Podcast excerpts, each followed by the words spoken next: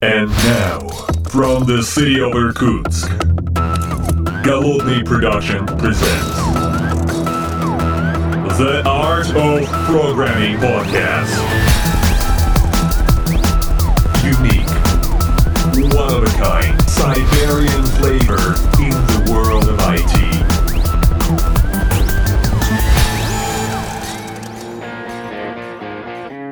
Этот подкаст записан при поддержке компании SpySystems. Софт для управления.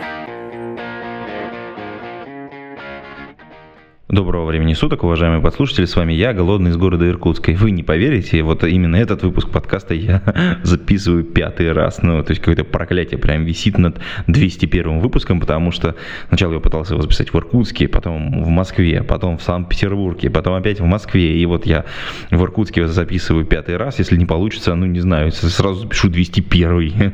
Вот. Собственно говоря, что происходит? Я решил сделать ход конем. Я сейчас запишу небольшое введение, а потом добавлю туда, подмешаю, так сказать, ранее записанный выпуск. И надеюсь, у меня все получится, собственно говоря, с выпуском. И то, что вы слышите сейчас в своих ушах, это, собственно говоря, видимо, все получилось. Собственно говоря, как выглядит, я тут, наконец, осенний сезон отстрелял у всяких разных конференций, огромное количество записей. И помню, что у меня в закромах остался совершенно замечательный выпуск, который не вышел, по техническим причинам год назад. Он шумный, странный немножечко, но интересный. Мне было очень интересно его записывать. Он очень классный, с одним из коллег в замечательной компании Яндекс. Я думаю, что вам тоже будет приятно послушать этот выпуск, который начнется чуть позже. Сейчас я хочу поделиться совершенно замечательной такой маленькой новостью, которая может быть полезна коллегам в Новосибирске, потому что сейчас вот у меня на часах 21 ноября, а всего через 8 денечков, 29 ноября и 1 декабря, вот между вот этими двумя датами, соответственно, пройдет конференция в Новосибирске. Собственно говоря, так называется DevFest Siberia 2019. Там важно, что это конференция, которая проходит уже на стыке осени и декабря, и вроде как вот уже это и не осень, и еще пока не зима. В общем, в любом случае должно быть достаточно интересно, особенно тем, кто находится в Новосибирске. Конференция проводится не первый раз, а именно, по-моему, 4-й, она 2016 года началась. Билеты демократичные, все совершенно замечательно. А самое крутое, что там действительно очень много интересных спикеров. Спикеров именно докладчиков. Мы пытались записать выпуск с Барухом Садогурским, но не получилось. И вот хотел как раз расспросить его более конкретно о том, что же там интересного будет происходить. Я думаю, что мы потом поинтервьюируем людей, которые были на конференции DevFest Сибирия, и, соответственно, мы потом отдельно с ними запишем, что же там было крутого, докладики, может, что-то интересное посмотрим. Если посмотреть на спикеров этой конференции, мне там ряд людей очень-очень знаком, например, такие замечательные товарищи, как Себастьян Дашнер, это мисс Java-девелопер, адвокат из компании IBM, очень крутой докладчик, очень классно рассказывает, и у него очень приятный такой английский язык, очень круто всегда присутствует на его докладах.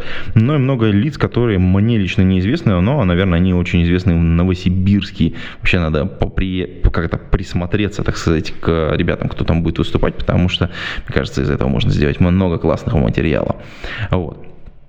А сейчас я вернусь немножечко к той врезке, которую должен сделать. Сам выпуск я записал практически год назад, после конференции DevOps, то есть в 2018 получается году, год настаивался выпуск, и теперь можно его быстренько выпустить собственно говоря, в массы. А на этом я вот эту современную врезку заканчиваю и включаю камбэк из прошлого. Доброго времени суток, уважаемые подслушатели, с вами я, Голодный, из города на Неве, в город Санкт-Петербург. Мы находимся после конференции DevOps в шумном офисе Яндекса. Такой, на самом деле, шумный, потому что мы находимся в таком специальном уголке. Он немножечко укромный, но, с другой стороны, находится как раз внутри офисного пространства, поэтому здесь рядом ходят люди. В общем, живая жизнь, тавтология. Я, собственно говоря, не один здесь, а нахожусь вместе с Владимиром, который выступал, кстати, на конференции DevOps. Всем привет. Владимир Бородин, это руководитель службы сервиса хранения данных Яндекс.Облака. Слушай, длинно, как это звучит, да. Мне кажется, как-то... Слишком длинно, да. Да, чем на самом деле как бы ты занимаешься, потому что вот это длинное, это обычно на корпоративных визитках пишут, что нужно вот показать иерархию, кто, что, кого, в каком сервисе делает, а вот что на самом деле? Я обычно представляюсь примерно следующим образом. Я делаю облако, и в том облаке я делаю сервис управляемых баз данных. Условно говоря, сервис, где можно получить базу данных по кнопке, дальше ее использовать, ну и с дополнительными всякими игрушечками. Слушай, а получается такая как бы история, Яндекс.Облако — это такой, знаешь, как это, toolkit, ну такой, не знаю, это ящик, коробка с инструментами, и вот ты делаешь один из инструментов, ну в том числе и на основе которого другие там инструменты тоже сделаны. Все так, да. Я правильно понимаю, что вот этот набор инструментов, он получился в Яндекс.Облако не просто так, он изначально был где-то сделан, ну, внутри самого Яндекса, использовался вот эти инструменты, они там уже где-то используются внутри, или вы там отдельно напиливаете это все? Ну, часть инструментов действительно мы внутри используем. Ну, например, вот тот сервис, который я делаю, он уже пару лет как внутри разработчиками Яндекса используется. Некоторые из сервисов, которые в скором времени запустятся, они тоже широко используются внутри. А есть вещи, которые сделаны исключительно под облако, ну, потому что там в реалиях Яндекса оно не очень используется. Слушай, а вот если есть такие как бы различия, то ну вот насколько сильно отличается вот, ну, для кастомеров тот продукт, который ты делаешь в Яндекс.Облаке, от того продукта, который используется внутри Яндекса? Ну, имеется в виду как раз именно сервис хранения. Угу. С точки зрения API и паттернов использования ничем, у нас общая кодовая база. Единственное у нас единственное значимое различие — это на уровне платформы, в которой базы запускаются. В случае внешнего облака это вот прям честные виртуальные машины Яндекс.Облака. В случае внутренней инсталляции это порты-контейнеры в нашем внутреннем облаке. Угу. А слушай, а вот эта история, когда ты говоришь, что внутреннее и внешнее облако, они сильно отличаются. Я так правильно понимаю, что это вообще по-разному сделанные платформы? Да. Слушай, ну если они по-разному сделаны, и ты говоришь, одна общая кодовая база, и вот это вот различие, насколько оно большое, и насколько нужно за ним следить? Ну, мы по возможности свели все различия к минимуму. Ну, какие-то там небольшие куски остались, мы их заивчики спрятали, условно говоря, а в остальном они о себе знать не дают. Ну, то есть хорошо построенный уровень абстракции, который позволяет там, собственно говоря, разграничить эту историю с программной точки зрения. Слушай, но Яндекс-то компания долго развивалась, и как бы вот эти вот облака, про которые мы сейчас поговорили, это же не просто так. Да, мы к этому долго шли. Ну, в смысле, я вот в докладе, в том числе, немножко истории рассказывал. Я когда пришел в 2012 году, там, в общем, никаких облаков не было. Все там на железе сами деплоились на своем. Вот. Где-то года 3 назад у нас было 3 облака внутренних. Вот. 2 контейнерах и одно на виртуалках. Это вот прям честно OpenStack мы пробовали использовать. Прозвучал, подожди, OpenStack. Ты меня прям в самую печень ударил. Неужели в Яндексе OpenStack используется? Все, я выдохнул, вынул этот нож из меня. Ну, в общем, где-то на единицах, тысячах серверов с ним начались проблемы. Вот. А вот эти вот 2 контейнерных в конце концов сейчас объединяют в одно. Там долго под капотом работа шла, чтобы это можно было осуществить. И сейчас потихонечку, условно говоря, продакшн переезжает в это самое одно новое кленовое облако. Принципиальное отличие в том, что там контейнеры, потому что внутри компании ничего кроме Linux. Потому что внутри компании ничего кроме Linux не нужно. А снаружи много кто использует Windows, и вообще с точки зрения изоляции именно безопасности, все-таки виртуализация это всяко надежнее, чем контейнеры. Ну, это позиция компании или это уже наработанный опыт? Ну, вообще, все то, что я сейчас говорю, это мое личное мнение, а не официальная позиция компании. Вот.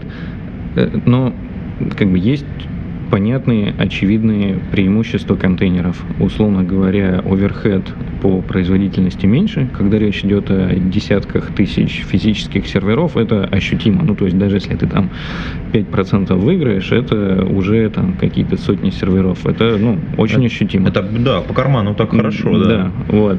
Это, во-первых. Во-вторых, ну, правда, нету ни одного продукта, который бы, ну, там, ладно, 99% продуктов нормально, ну, в смысле, используют Linux, и для них контейнерная виртуализация самое оно. Угу. Слушай, ну вот, если мы... Все-таки я верну тебя в облака, потому что вот, мне хочется добить эту тему. Как бы, ты сейчас говорил о нескольких итерациях. Получается, то есть я так насчитал 4, да? 4 облака было, и сейчас остается только 2. Ну, то есть эволюционно они как-то развивались. Сначала было одно, потом второе, потом третье, да, и ну, там да, кого-то объединяли, да. Да?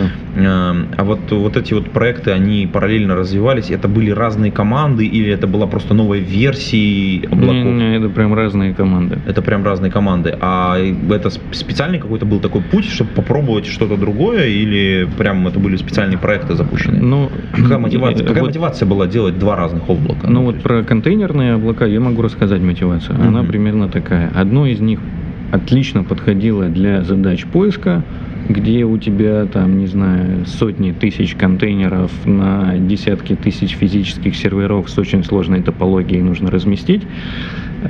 Вот. Ну, это прям облако, на котором поиск работает. Вот. А второе, оно на самом деле начиналось с значительно более простых задач. Условно говоря, у меня есть тут какой-то небольшой проектик, мне нужно как можно быстрее его задеплоить. Ну, то есть одно было ориентировано там на масштабируемость и гибкость, ну, то есть, но порог входа туда был чудовищный. Ну, то есть, вот, там, я не знаю, поднять какой-нибудь Nginx с Hello World, это там нужно покурить много документации и... в общем, это такой суровый продакшн. Да, это такой суровый хардкор, но очень гибкий и масштабируемый. А второе появилось как раз для закрытия задач, ну, большого количества проектов поменьше, где нужно очень такие быстрый старт. Внутренние стартапы, я бы так сказал, да? Ну, кавычки тут поставим, ну, да? Да, да. Тут на самом деле внутренние стартапы. Ну, есть и внутренние сервисы, есть и внешние, которые тоже начинаются, там, условно говоря, с десятка контейнеров и потом растут. И вот во втором им было расти сильно проще, чем в первом. Ну, потому что порог входа в первый довольно высокий был. Понятно. А сейчас, собственно говоря, ну вот это все, весь зоопарк, ну как мне со стороны кажется, конечно, я понимаю, что под всем этим была какая-то бизнес-обоснование, все остальное, но вот сейчас это вот в две части разъезжается. Что-то для пользователей внешних, это, соответственно, Яндекс.Облако, да, и, соответственно, все остальное будет жить в одном отдельном конкретном облаке, который будет в Яндексе. Я правильно понимаю, что вот эти вот команды разные, которые занимались этими облаками, они как-то съезжаются тоже в одну команду? Как вообще человеческий вопрос здесь решается?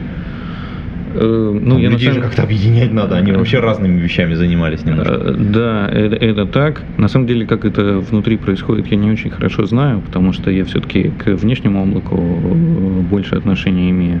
Во внутреннем облаке, ну, это было непросто. Ну, то есть я вот в свое время, вообще, когда я пришел, я занимался хранилищем почты сначала, до того, как стал заниматься базами. И там тоже было хранилище в почте, было хранилище там еще, там, не знаю, в музыке, в фотках, условно говоря, и тоже мы их объединяли, тоже с точки зрения человеческого фактора, там, ну, не все были этому рады, так скажем. Слушай, а вообще, кстати, сколько людей, вот мы просто про людей начали разговаривать, сколько людей сейчас в Яндекс.Облаке работает? То есть вот в этом проекте? Чуть больше 100. Чуть больше 100 человек. А вообще, как бы, потребность есть? Ну, то есть, понятно, в любом проекте есть потребность, потому что если там, особенно если он уже покатился на пользователей, тут нужно срочно вот эту фичу пильнуть, нужно вот это вот все добавить, а вот это вот нужно срочно переделать, потому что мы потестировали и получилось, блин, ребята, срочно переделываем, прибегают проджекты и говорят, вчера надо. Ну, продукты, правда, хотят вчера, а так вот, чтобы вы глобально что-то переделываете, но дай бог, чтобы такого не было. Ну, все-таки про архитектуру мы стараемся думать заранее. Ну, на правах рекламы мы активно хантим, в смысле, у нас вакансий очень много, действительно много, где не хватает рук, в том числе и в нашей команде, ну, в том числе и в Питере, где мы сейчас находимся, ну, и не только в Питере, на самом деле, облако, команда облака существует, и большая часть в Москве, есть еще много людей в Екатеринбурге, ну, вроде вот в этих трех городах мы сосредоточены. Мы, конечно, обязательно к этому в шоу-ноты, к выпуску этого подкаста приложим, соответственно, список вакансий. В общем, пойдите, уважаемые подслушатели, посмотрите, что там есть вкусного. Я посмотрел на этот списочек очень даже представительно, да. Но подожди, ты тут чуть-чуть ранее, чуть-чуть левее упоминал о том, что ты работал с Яндекс.Почтой, и там были объединения. Вообще, как вот это все происходило? Потому что, если я понимаю, там тоже, если что-то с чем-то объединялось, это всегда связано с тем, что какая-то часть проекта становится более приоритизированной, какая-то часть менее приоритизированной, или, соответственно, какое-то решение закапывается. Ну, так и происходит, да. Условно говоря, две команды садятся, ну, там какое-то количество холиваров, вырабатываются требования к тому, что хочется получить, и дальше смотрится. Но, условно говоря, у тебя есть три варианта развития событий. Либо какое-то одно из двух решений просто допилить до этого желаемого, либо, что хуже, нужно оба сжечь и пилить заново третье. Вот в случае... Ребята с керосином, да, такие, все, начинаем проект, да.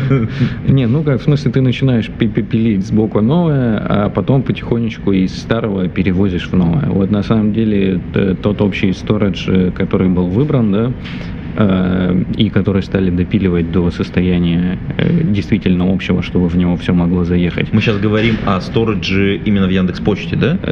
Ну, там почта, диск и... Ну, вообще, это сейчас общий объектный сторидж на всю компанию. О, вот. Там все сервисы живут. Угу. Вот. Ну, а исторически было так, что почта, диск в одном жила, а все остальное потихонечку консолидировалось вот в этот самый общий. Вот этот общий, он и стал общим, а почта и диск переехали, ну, точнее, даже еще переезжают, ну, потому что там петабайты, и это процесс не быстрый, вот, в этот самый общий. Ага. Слушай, а как вообще процесс был устроен, то есть, ну, с технологической точки зрения? Потому что если у вас часть переезжает, то есть у вас какие-то две API-шки одновременно поддерживаются, да. Что-то ходите туда, что-то ходите сюда, да. Как разруливается вообще вот этот технологический этот вопрос? Вы где-то везде меточки ставите, что вот эти еще все хранится там, а это уже переехало? Ну, везде по-разному, ну, в смысле... Например, в почте, вот в момент, когда одного пользователя переносят из одного сториджа в другой, у него, условно говоря, все строчки всех писем обновляются с TID, Storage ID, это идентификатор письма в хранилище. То есть, грубо говоря, вот прям переносится письмо и в базе обновляется, что вот было там, стало здесь. Это, например, происходит так. Ну и по формату этого стида бэкэнд точно знает, куда за ним идти, в старый сторидж или в новый. Вот. В диске, насколько я знаю, была немножко другая схема, но я сейчас детали ее не вспомню. А вообще где-то можно почитать, как вот этот переезд осуществлялся? Потому что это такой большой процесс, я думаю, вы должны были его освещать. Я сейчас на 100% не уверен, давай, может быть, там после подкаста я поищу, и если есть, то ссылку скину, а если нет, то ну, чуваков, чтобы они обязательно об этом рассказали. Потому что это, ну, реально очень большая тема, и если, кстати, вдруг внезапно действительно нет и будет, потом мы обязательно запишем отдельный подкаст на эту тему, потому что там много же технологического мяса, про которое можно потрепаться. Кстати, вот этот переезд отмечаем в базе тут, ходим в базу туда. На какой базе это все развернуто? Потому что как бы это такая большая тоже тема. Кто выдерживает это? Кто держит это все на плечах, так сказать? Postgres. Собственно, в диске, когда его перевозили... Подожди. Ты когда сказал Postgres, тут я думаю, что у многих такое типа сердце замерло. Почему? Ну, потому что как бы, ну как же, такие огромные объемы информации, потому что количество пользователей Яндекс.Почты, оно достаточно большое, потом количество писем тоже огромное, ну, а для многих DBA, ну, типа Postgres, это, ну, что-то несерьезное. А что серьезное? Ну, не знаю, какой-нибудь Oracle. Ну вот с Oracle мы почту как раз перевезли на Postgres, если что. Я слышал такие пух-пух-пух-пух. Не, но Яндекс.Почта проект не молодой, он появился в 2000 году, и в 2000 году ничего, кроме Oracle, серьезно не было. И мы действительно стартовали, ну в смысле я тогда в компании не работал, но почта действительно взлетела на Oracle и очень долго жила. Но в 2012 году мы приняли, что, ну, мы приняли решение, что Oracle это что-то как-то дороговато, и давайте, в общем, короче, куда-нибудь смигрируем. И вот 3 года и 10 человека лет мы потратили на то, чтобы смигрировать в Postgres. Если что, мы про эту историю много где рассказывали. Там. Вот это точно можно приложить ссылочку, да, мне кажется. Да? Да. Вот мы ссылочку добавим обязательно в шоу-ноты на эту тему. Кстати, слушай, ты сказал там 10 человека лет, это ну прям действительно очень много. А как-то эффект кто-то оценил, то есть в смысле имеется в виду там финансовый, я понимаю, что мы можем... Финансовый оценили, он есть, но рассказывать о нем я не готов. Хорошо, окей. Но... Оно того стоило. Оно того стоило, да, хорошо, окей. Слушай, задам вообще такой профанский вопрос, ну чисто поржать. Uh-huh. А почему не MySQL? Вообще говоря, когда, ну, условно говоря, постановка задачи сверху была такая, избавиться от Oracle. Там не было, конечно же, деталей, условно говоря, на что переехать. Хоть там что-то свое напишите. Вот. Мы, конечно же, смотрели на то, что есть вокруг, и в основном выбирали между MySQL и Postgres. Выбор пал в пользу Postgres, потому что нам он тогда показался более стабильный, ну, в смысле, с точки зрения надежности работы, и, что самое важное, активно развивающейся базой. Mm-hmm. Дело в том, что MySQL, вот тогда, это как раз там 12-13 год, испытывал некие проблемы. Ну, в смысле, Oracle купил Sun, была непонятная судьба, форкнулась MariaDB, Facebook с Google основали WebScale SQL, или как-то так проект назывался. В общем, все стали тянуть в свою сторону, и вообще говоря, не очень было понятно, куда дальше пойдет. Был, да. Да, вот. Мы немножко этой ситуации испугались, ну и вообще ситуация, когда у тебя один вендор разрабатывает СУБД и ее контролирует, это нездоровая ситуация. А в Postgres вот прям честное такое сообщество, он никому не принадлежит, никто не может там тебе вставлять палки в колеса, ну, нам это очень понравилось. А сами вы контрибьютите в Postgre? Да, у нас есть какое-то количество патчей, не очень много, но, в общем, когда мы сталкиваемся с какими-то проблемами, мы заканчиваем тем, что доталкиваем патч в апстрим. Mm-hmm. Мы очень не любим форки. Mm-hmm. У нас вот, когда мы начинали там на 9.3, 9.4 версиях, у нас были форкнутые, вот. Ну, мы там наелись с поддержкой этих патчей, в итоге до апстрима все дотолкали, сейчас живем прямо на ванильной версии и счастливы. О, а вот это прям очень круто. Слушай, в целом понятно, почему не MySQL, а вот сейчас же мы должны вернуться к Яндексу, облаку нельзя просто так пройти мимо. А там что же, я так понимаю, Postgre вы втащили, а, соответственно, почему не втаскивали MySQL? Потому что если мы идем к пользователям, к потребителям, там сайтики разворачивать, то все, 5-10, MySQL это прям, ну, богатая тема. Все так. Ну, во-первых, мы не только Postgres втащили, у нас, ну, то есть, если внутри компании мы заинтересованы в том, чтобы база данных по возможности использовалась одна для там унификации технологий, и сокращения костов, то снаружи мы, конечно, заинтересованы в том, чтобы их количество максимизировать. И запущены мы сейчас Postgres, ClickHouse и MongoDB. Вот. Ну, а другие СУБД в разработке, следите за новостями. Отлично, супер. Слушай, ну вот мы, кстати, пока завесим эту тему с отдельным набором, пэкэджем, так сказать, вот этих вот СУБД, все-таки вернемся. Сколько времени вообще вот эта вот разработка занимает? Потому что если это был докфудинг изначально, да, потому что вы, в принципе, сначала внутри сделали облако, уже поняли, как все должно быть устроено, провели уже множество экспериментов, понимаете, как это все работает, то потом вы это дотолкали до пользователей. То есть вот этот промежуток от того момента, когда было принято решение, что все, мы делаем Яндекс.Облако, до того момента, когда оно было официально анонсировано, ну, собственно говоря, вот на этой осенью уже, так сказать, бета-тестирование заняло. Сколько времени вот этот вот промежуток занял у компании? Это сложный вопрос. Дело в том, что разработку внешнего облака можно ну там... С разных дат, что ли, считать? Ну да, условно говоря, с разных дат. Вот если так вот прям, когда активно взялись делать и там, сформировали некоторое видение продукта, то это где-то 1,5 года. 1,5 года? Да. Угу. Где-то с весны 17-го года. С весны 17-го года. А вы подключились, ну, как бы вот к этому процессу, вот именно как сервис, служба хранения, сервис, ну, такой вот большой. В какой момент? Сразу? Вот с момента? Да, вот, практически сразу. То есть, надо сказать... то есть мы как бы осознали, ну, то есть мы к тому времени уже приносили пользу внутри и понимали, что можем принести пользу и снаружи. Ну, то есть если этим пользуются разработчики Яндекса, значит, этим вполне себе будут пользоваться и другие разработчики. Все-таки, ну, сервис-то удобный. Слушай, вот. Ну, вот если мы про количество разработчиков говорим, которые внутри, ну, так вот, если грубо прикинуть, то, ну, там, компания Яндекс, это порядка, там, ну, 9 тысяч человек. Ну, это все, ну, все, наверное, все, около того, да.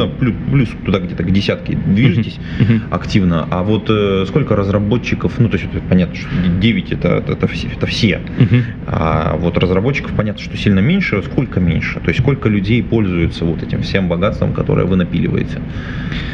На какой выборке вы, так сказать, проводите эксперимент, словно говоря? Ну, у нас сейчас внутри больше 1000 кластеров запущено.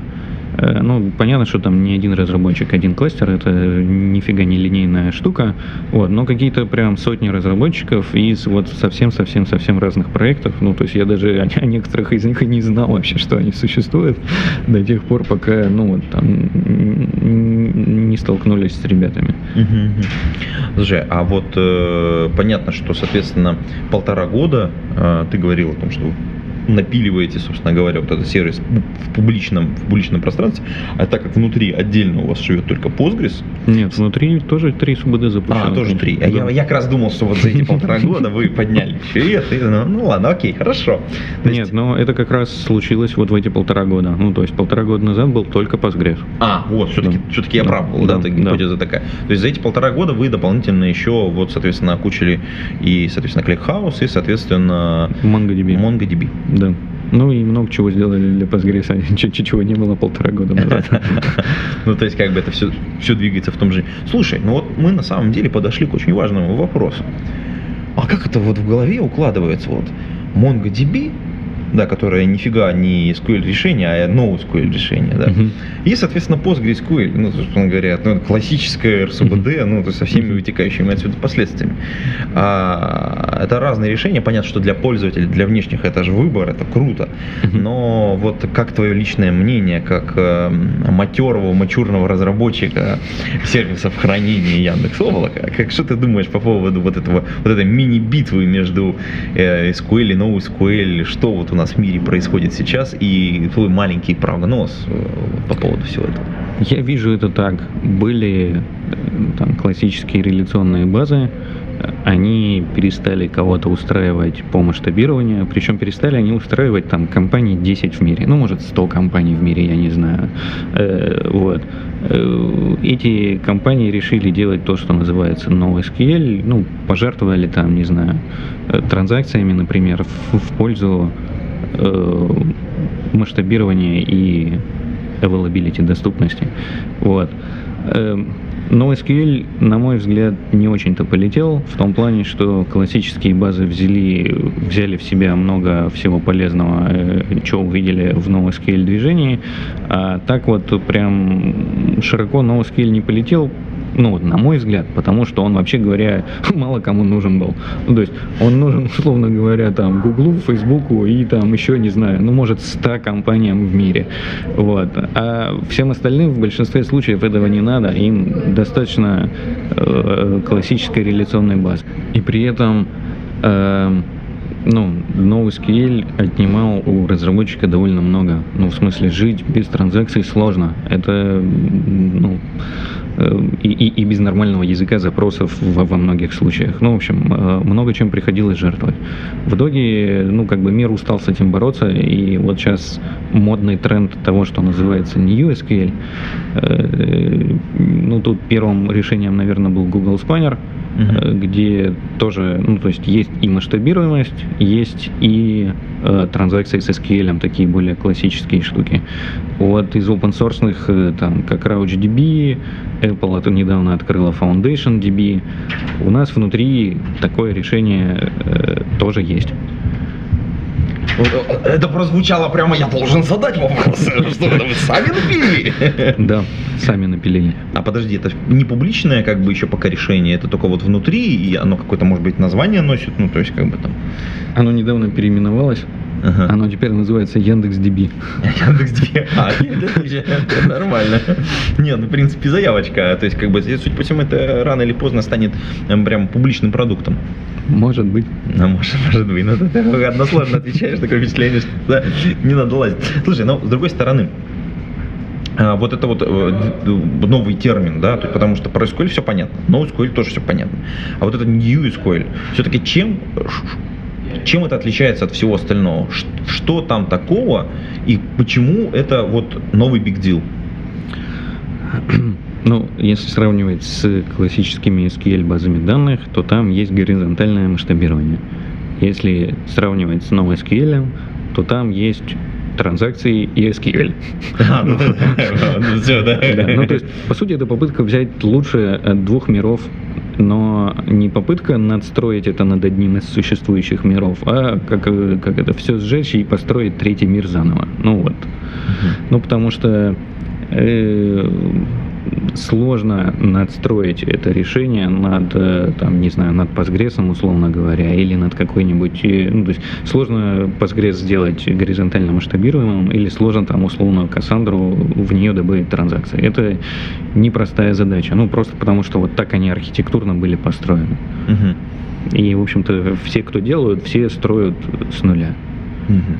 Слушай, ну, вообще это же на самом деле новый тип, это значит, что людей нужно будет обучать, и, собственно говоря, в целом, то есть какие-то хорошие практики, они должны еще тоже накопиться, потому что, то есть, если это уже решение уже полетело, да, ну, то есть, как ты говоришь, твое экспертное мнение, что New SQL вот, уже вот где-то вот на подходе, это значит, что для нас грядет уже новая такая революция в обучении вот людей, которые будут заниматься хранением данных, потому что нужно будет новые подходы, новые библиотеки напилить, все вокруг сделать, перетащить все опять же. На мой взгляд, тут самый правильный подход у CockroachDB. В том плане, что они на самом деле предоставляют тебе постгрешный интерфейс, ну, протокол имеется в виду. То есть тебе не нужно пилить 100-500 библиотек, у тебя уже такой же протокол, как там при работе с Postgres. Синтаксис запросов другой, это правда. Ну, то есть, но они там константно идут к тому, чтобы различия сокращать. Ну, понятно, что никогда не догонят, потому что догоняют, но в целом стараются это дело минимизировать. Но, опять же, это хорошо подходит для новых проектов. Угу. Если у тебя существующий проект, не знаю, Яндекс.Почта, который использует Postgres там, и плотно на нем сидит, и на него 10 человек лет потратило, чтобы на него переехать, то с него переехать на какое-то другое решение, это еще 10 человек лет, ну, условно говоря. Ну, это должно быть очень сильно обусловлено. Да. Наверное, и в этом плане, кажется, годной штукой то, что сделал Amazon, я имею в виду Amazon Аврору. То есть, на самом деле, наружу оно торчит как ванильный MySQL или ванильный Postgres со 100% совместимостью, а под капотом там все, все переделано, условно говоря.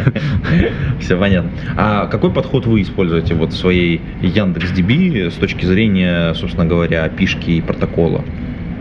Ну, сейчас там свой протокол и свой язык запросов. Он называется YQL.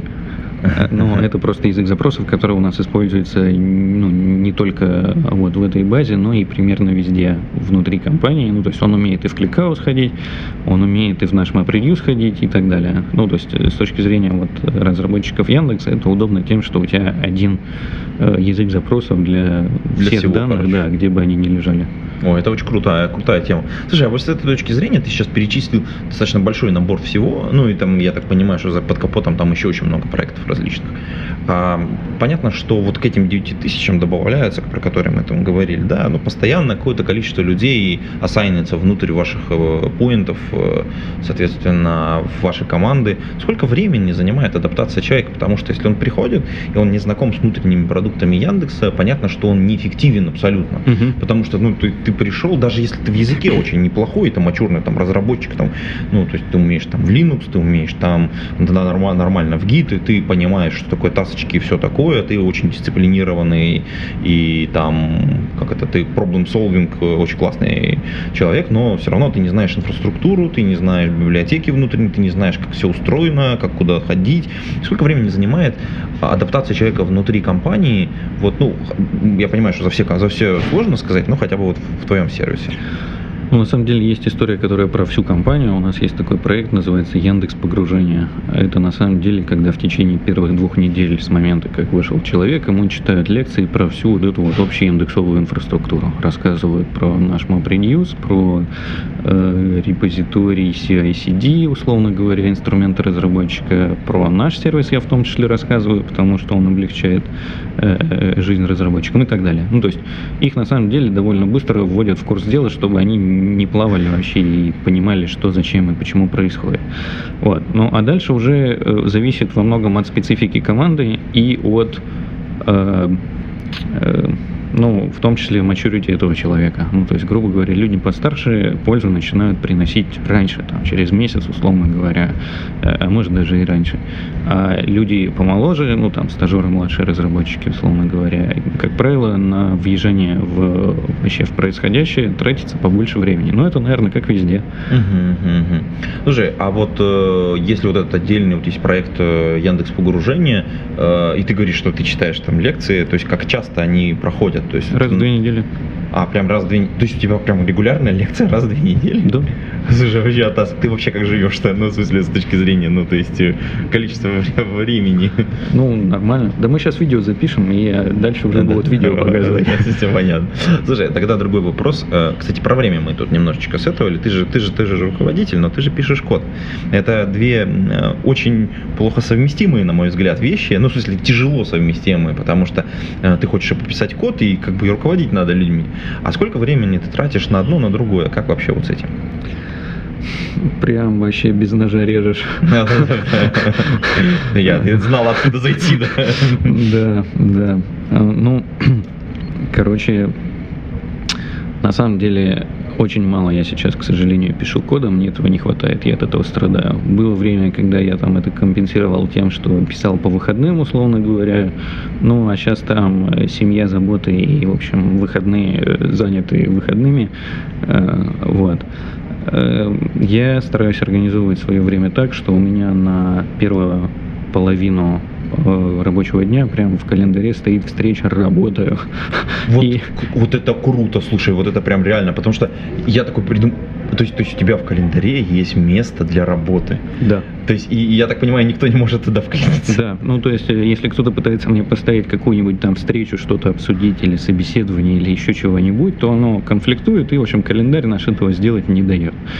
Бывают, конечно, экстренные ситуации, ну там, когда, например, не знаю, ну вот, кандидат из другого города приезжает, да, пособеседоваться он вот только в этот день может, только в это время, ну тогда я, конечно, иду навстречу. И, вот, но там в аспекте всяких встреч, каких-то других мероприятий, и нет, я сижу, в основном ревьюю, пишу довольно мало, но стараюсь этим заниматься, потому что иначе ты ржавеешь просто. Слушай, ну в целом, если ты занимаешься ревью, фактически как архитектор, по большому счету, да, то есть ты смотришь за тем, чтобы соблюдались какие-то, ну, базовые принципы того, что заложено и спроектировано. Ну, примерно так, да. А какой объем коммитов, если, ну, извини, я там в техническую сейчас немножечко окунусь, историю. В целом, у меня просто недавно была дискуссия очень интересная, что коммиты должны быть как можно атомарнее, как можно меньше. Ну, то есть, чтобы ты мог его охватить взглядом, условно говоря, ну, там, одна-две странички такие небольшие, лучше в одном, чтобы они были в одном файле, соответственно, ты его проверил, сразу ж хоп, между. Ну, мы в этом месте опираемся на хорошее исследование от ребят из CISC. У них есть прям хорошее исследование, что если у тебя, условно говоря, коммит больше, чем там 200-400 строчек кода, то, в общем, код-ревью неэффективно. Код-ревью неэффективно. Да. И, ну, потому что, ну, На самом деле у нас, когда вот какие-то там крупные рефакторинги или там новый сервис, ну там какой-нибудь новый микросервис мы запиливаем, например, и там initial commit на пару тысяч строчек кода, то мы читать нереально, конечно. Да, вдумчиво прочитать это прям очень много времени тратится. И больше того, нельзя такой commit ревьюить строго одному человеку, нужно, чтобы там несколько посмотрели, несколько человек, много времени, это прям неэффективно. Просто тупо дорого. Да, это тупо дорого. Слушай, а есть отдельно это публичное исследование? Да, конечно. Слушай, мы обязательно должны в подкасте, в шоу-нот приложить ссылочку на это дело. Слушайте, это прям очень крутая практика. Слушай, две крутых практики прямо, собственно говоря, под конец выпуска этого подкаста. Я думаю, мы, в общем, некоторую такую завязочку сделали, так сказать, про сервисы хранения, вообще как все устроено. И, кстати, да, там людей-то набирают. Ну так вот, я думаю, будем заканчивать, да? Да, давай. Уважаемые подслушатели, мы на этом этот выпуск в шумном офисе Яндекса. Мы действительно вообще сидели. Говоря, давай я вмешаюсь в этой части. Сам офис на самом деле не шумный, а то ты нам сейчас антирекламу сделаешь.